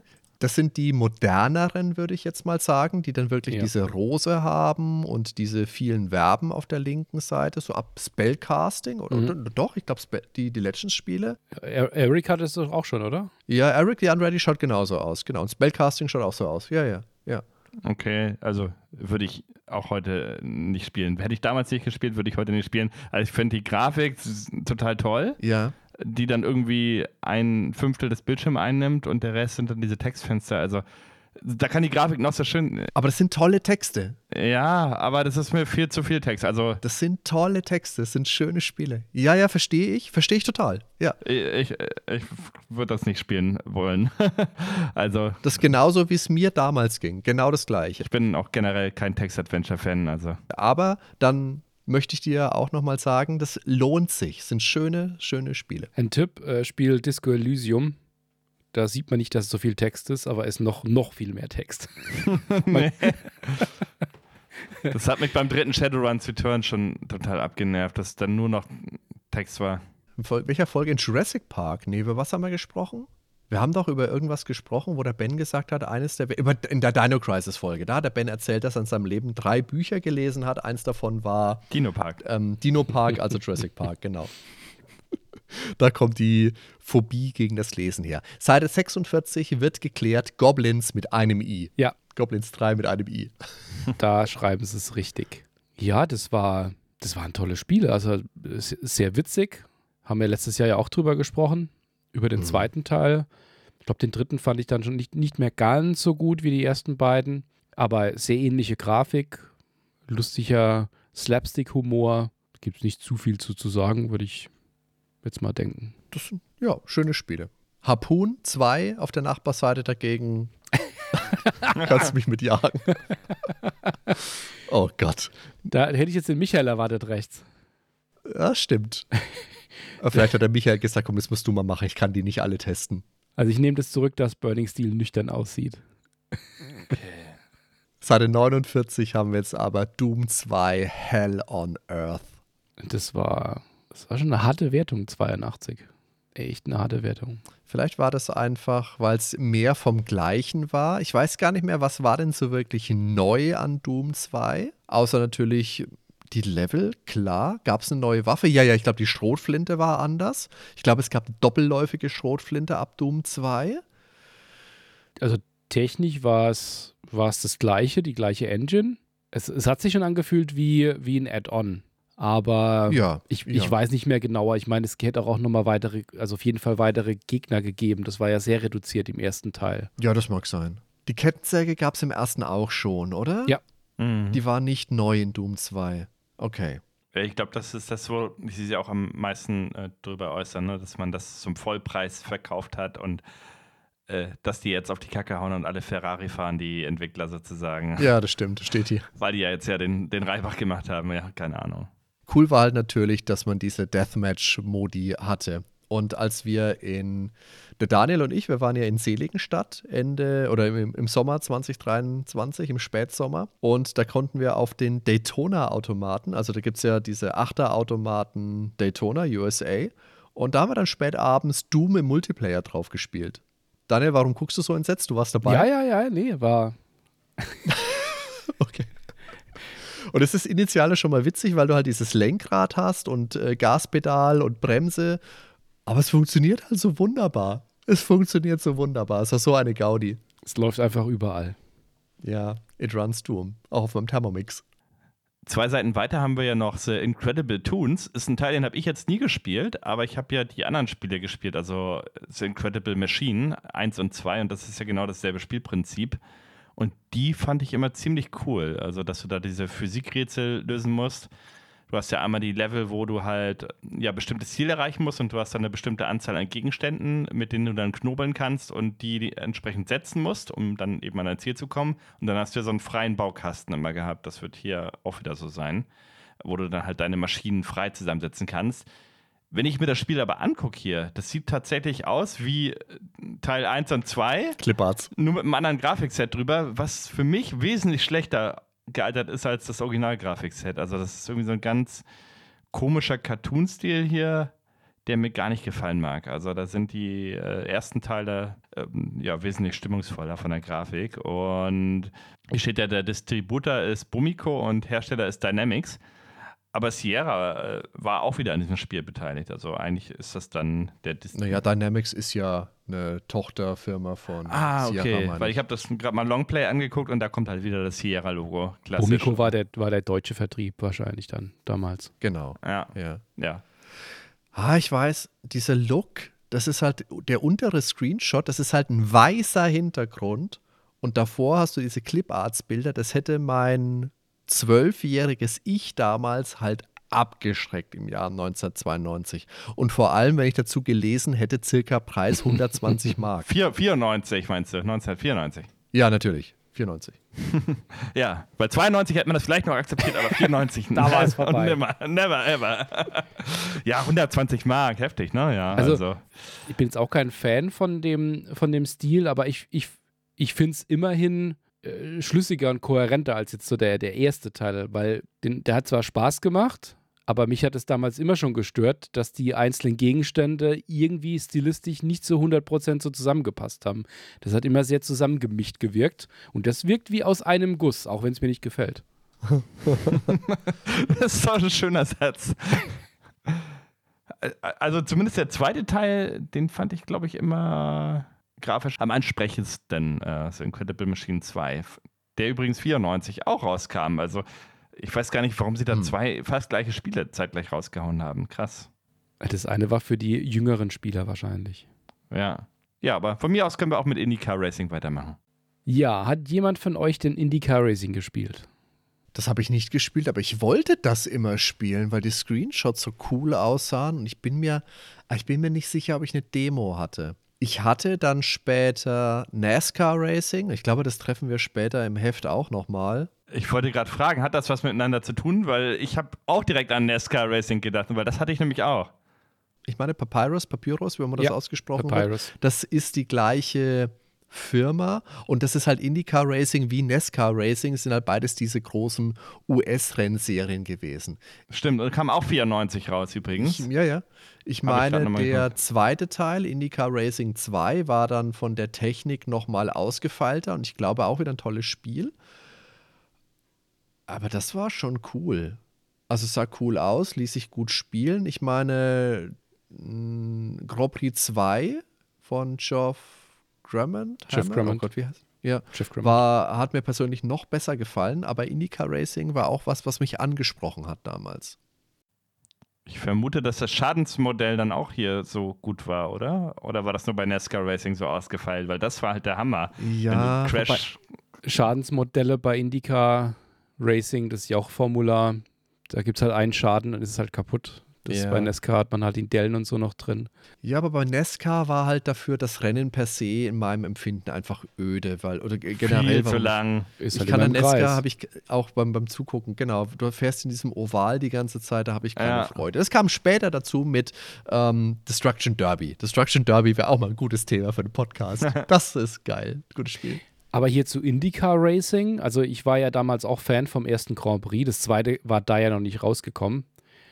Und das war, ich glaube, das kam zwei, drei Jahre vorher. Das sieht man auch. Das ist nochmal deutlich rudimentärer. Mhm. Hier war halt toll, dass die, die Fahrbahn eine Textur hatte und man eben auch diese Reifenabdrücke sieht. Ja, ja, und die stimmt. Modelle von den Fahrzeugen auch wirklich so richtig nach ja, Rennwegen auch ausgesehen hat. Das habe ich ganz viel gespielt damals. Das weiß ich noch. Aber das war auch anspruchsvoll. Ich weiß gar mhm. nicht mehr, was für einen Rechner ich da damals 94 dann hatte. Ich glaube, auf meinem 386er wäre das dann nicht mehr gelaufen. Das hatte ja, glaube ich, die PC Player später im Meinungskasten mit dabei, oder? In so einem Infokasten, was für einen Rechner man braucht. Oder bin ich da gerade bei einer verkehrten ja, ja. Zeitschrift? Das gab's hier. Fehlt mir hier tatsächlich auch ein bisschen, wenn ich gerade so drauf gucke. Das wäre vielleicht für so ein beste Spiele 94 Heft günstig gewesen. Na gut. Wir blättern und blättern und ich lande bei Jurassic Park, die MS-DOS-Version. Ist auch ein Spiel, das ich damals hatte. Jurassic Park gab es ja in mehreren Versionen, auch für Konsole. Mein Freund Stefan hatte das auf dem Super Nintendo. Und das Super Nintendo hatte einen gewaltigen Vorteil gegenüber der DOS-Version. Wisst ihr welchen? Nö. Nie gespielt. Man spielt in beiden Dr. Alan Grant, aber in der DOS-Version hat er keinen Hut auf. Was ist das für ein Mist? Wo ist der Hut? so ein Unsinn. Das hat mich damals geärgert, das glaubt ihr gar nicht. Zu Recht? Tja. Zu Recht. Das ist schon frech. Also ein cooles Spiel, hat natürlich diese von schräg oben Action-Adventure-artigen Abschnitte, sehr seicht, aber ein bisschen äh, Action-Adventure-mäßig und dann eben auch diese 3D, diese Doom-artigen Abschnitte, in denen man gegen die Raptoren kämpft. Ich glaube, die einzigen Gegner sind da wirklich die Raptoren und der Auftritt des T-Rex ist auch enttäuschend kurz in Jurassic Park. Aber eins der Spiele, eins der wenigen Spiele, von denen ich noch die Big Box hier im Regal stehen habe. Ich habe ja ganz viele von meinen PC-Spielen entsorgt. Grand Prix 2 steht auch noch da übrigens. Und Jurassic Park ist eins davon, das ich noch, noch da habe. Du sammelst doch alle Ocean-Spiele, gibst zu. Ich bin ein Ocean-Fan. Also bevor wir zu Kyrandia kommen, Oh. ist eine Seite vorher K240. Das habe ich nie gespielt, aber ey, der HD. Hast du Lust drauf oder was? Ich schau mir das nicht an. Sag's nicht. Sag's nicht. Ich lese hier Schlafentzug. Nein, besser nicht, oder? nee, ich bringe wir zu, zu Carendia 2 und die erste Frage, wäre dieser große Screenshot auch ein Bild, das ihr ausgewählt hättet? Im Leben nicht. Bei Kyrandia 2, dem vielleicht schönsten Pixelspiel. Also eher der links unten mit dem Das Fischgrätenhaus. sieht Ja, schon und wesentlich schöner halt- aus, ja. Ja. Diese Kuckucksuhren, Seilbahn oder was es sein will. Oh, ist nicht so günstig. Vor allem, weil noch das größte Problem ja noch ähm, auf dem Bild auch noch drauf ist, diese, diese Riesenhand, Ja. diese sprechende. Das ist völlig strange. Also wir sind ja auch über Carenia-Spiele schon öfters gestolpert. Ich meine natürlich auch in den besten Spielen. 92 war der erste Teil drin, bin nicht sicher. Ja, müsste Ja. 92 gewesen sein, ja. Also tolle Spiele. Ja. Aber äh, also der zweite Teil war für mich schon der Höhepunkt. Also die Grafik war natürlich der Wahnsinn. Mit äh, Xantia, die man hier ja nur ganz klein links unten mal sieht, in 5 Pixeln auf dem kleinen Screen. War halt auch eine tolle Adventure-Heldin. hm. Und da kam man viel rum. Das war eine super Atmosphäre, technisch stark gemacht, hatte auch schöne Rätsel, an die ich mich noch erinnern kann. Also war für mich der Höhepunkt der Trilogie. Ähm, kriegt hier auch nur eine 79. Hm. Ist auch nett, weil sie sich ja für einzelne Spielabschnitte dann immer umgezogen hat. Also das war, das war cool. Aber wenn du sagst, der beste Teil der Trilogie, du hast den dritten Teil nicht gespielt, oder? Mit Malcolm? Moment, ich muss den, den, den Love-Track einschalten. I wanna play Tic-Tac-Toe now. Oh Gott. Also ist natürlich ein Spiel, das seine Schwächen hat, der dritte Teil, das muss man sagen. Aber als Held Malcolm, meine Güte, wie gut der war, was ich gelacht habe. Wenn man dem kleinen Jungen den Ballon kaputt macht und der Wein davonläuft, ach, das amüsiert mich ja heute noch. ja, das stimmt schon. Da- Das, ist, das, ist, das verhält sich dann wie, wie ähm, TIE Fighter zu X-Wing. Bloß, dass Ah, es nicht okay. das bessere Spiel ist. Ach so, okay. Ja, also Carendia 3 hat viele Schwächen. Der Held ist meiner Meinung nach keine. Der macht für mich viel wett, was Carendia 3 sonst schlecht macht. Und Carendia 2 habe ich noch nicht durchgespielt. Wir haben ja vor einer Weile auch mal über Carendia sinniert, ob wir das mal machen sollen. Und das habe ich, meine ich, auch durchgespielt. Und dann haben wir ja schon ein paar Mal intern über dieses grottige Labyrinth am Ende gesprochen. Eins der schlimmsten Labyrinthe, die es jemals in Adventure-Spielen gab. Na, vielleicht mit dem aus Shadow of the Comet. Aber der zweite Teil, der fehlt mir noch. Den habe ich nicht durchgespielt bisher. Möchte ich aber. Schönes Spiel. 79 Prozent, aber ist streng. Das ist sehr streng. So, wir springen über Little Devil. Der Name hat mich damals schon geärgert. Ich sag's euch, wie es ist. Little Devil. Was ist denn das für Little ein. Mist? Das, ist, als wenn jemand eine Lizenz dafür hätte für den Begriff Little Devil. Und man versucht es zu umschiffen. Das ist dann, wie, wie sagt man heute, bei Wish bestellt? Little Devil oder was? Genau. Die kleinen was ganz anderes. Little Devil. Ja. Load Runner. Das ist mal ein Klassiker. Und wie geil, vom antiken Atari 800 XL und jetzt ist, na gut, die Folge braucht wieder, bis er online geht, aber jetzt ist ja just erst so ein Atari 400 Mini, meine ich, angekündigt worden, nachdem man auch die Atari 800 Spiele spielen kann, wenn ich gerade richtig bin. Ja, natürlich grafisch aufgemotzt Ja. und interessant auch ein Windows-Spiel, also kein DOS-Spiel. Die waren ja damals schon noch vorherrschend. Und vor allem erkennt man jetzt ja viel mehr. Ben wird jetzt hier aufgelöst. Wir haben ja kürzlich über Bomberman gesprochen und in der Bomberman-Folge auch über Loadrunner. Und da habe ich beklagt, dass man ja gar nicht erkennen kann, wie Loadrunner wirklich seine Löcher in den Boden bekommt, ob er die reinfräst oder gräbt. Und ich glaube, hier in diesem mhm. Spiel hat er wirklich eine Pistole oder sowas. Ich glaube, dieses Loadrunner, ich bin jetzt nicht sicher, ob ich nur die Bilder kenne. Ich glaube, das habe ich tatsächlich mal gespielt, diese Version. Okay. Das Ur-Loadrunner ist ja auch wirklich alt, muss man sagen. Ja. Das, das das sah ja sogar auf Arcade noch sehr krümelig aus. Ich kann mir jetzt halt nicht vorstellen, dass ich 1994 in den Laden gegangen wäre und gesagt hätte, ich hätte gerne einen Loadrunner, weil ich habe in der Powerplay gelesen, es hat 65 Prozent. Hier sind 120 Mark für Loadrunner. Also die ist ja echt die Frage, warum das überhaupt aufgenommen wurde mit der Wertung. Ist das am niedrigst bewertete Spiel in diesem mhm. Heft? Ja? ja, ich weiß nicht, ob es drüber nichts Besseres mehr gab und man musste ja 100 reinnehmen. Einer muss der Letzte sein. Loadrunner, du bist es. genau. Unser letztes Spiel heute ist das folgende: Lollipop wurde deutlich besser bewertet. Das haben wir damals als Kinder auch gespielt. Äh, ich weiß, unser Nachbar, der hatte das auf seinem DOS-Computer oder vielleicht war es auf Windows 3.11 noch. Auf jeden Fall haben wir das da gespielt. Ich sehe die, die Musik, habe ich auch letztens schon gesehen.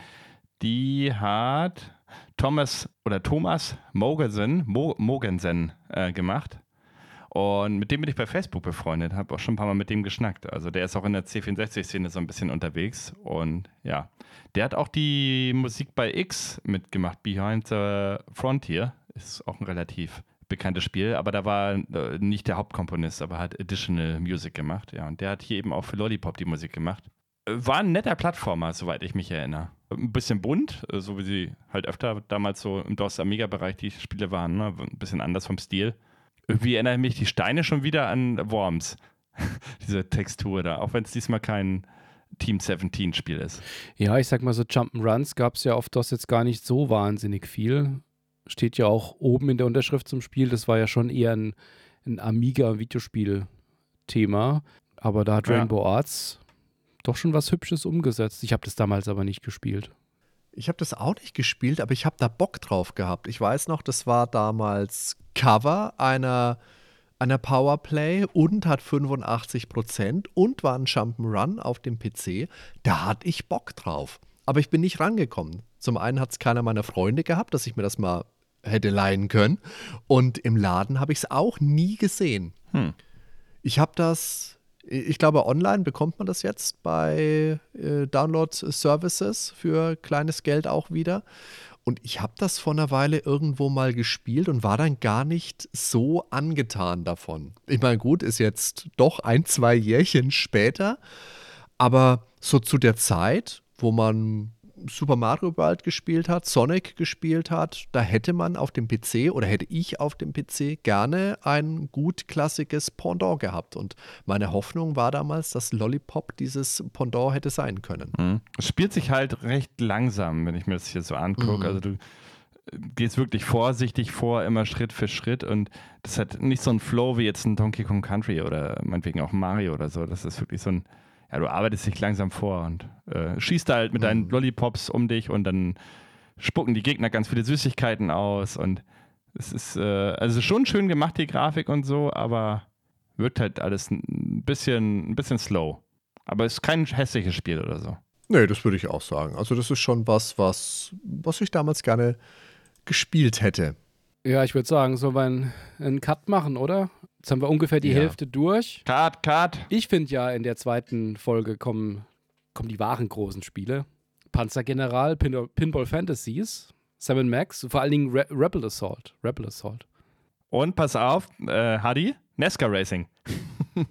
Nesca Racing, TIE Fighter, UFO, jetzt haben wir alle schon gesagt. Leute, meine Güte. Also, wie gesagt, da kommt noch einiges auf uns zu. Wir freuen uns natürlich, liebe Leute, wenn ihr da auch wieder reinhört. Ihr könnt uns jetzt schon mal kommentieren, wie euch diese Folge gefallen hat. Welche Spiele ihr gespielt habt, welche ihr nicht gespielt habt, welche euch interessiert hätten und zu welchen ihr vielleicht eine besondere Verbindung habt. Da freuen wir uns besonders bei uns im Discord oder eben auf unserer wunderschönen Homepage www.weltenpodcast.com.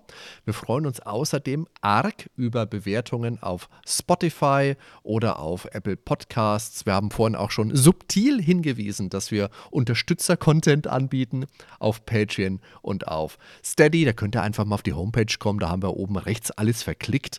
Da äh, findet ihr im WhatsApp-Kanal haben wir ja auch noch. Gott, was wir alles im Angebot haben. Blue Sky. Ich werde nicht mehr. So viel. Toll. Also ich freue mich auf jeden Fall auf die zweite Folge, den zweiten Teil der besten Spiele 94. Ja, ich mich auch. Das wird cool. Das ist nun mal ein großer Höhepunkt der Heimcomputer DOS und Amiga Spiele. Ich denke auch. Also da sind einige sehr schöne Spiele dabei und ja, dauert hoffentlich nicht mehr so lang, bis wir uns daran setzen.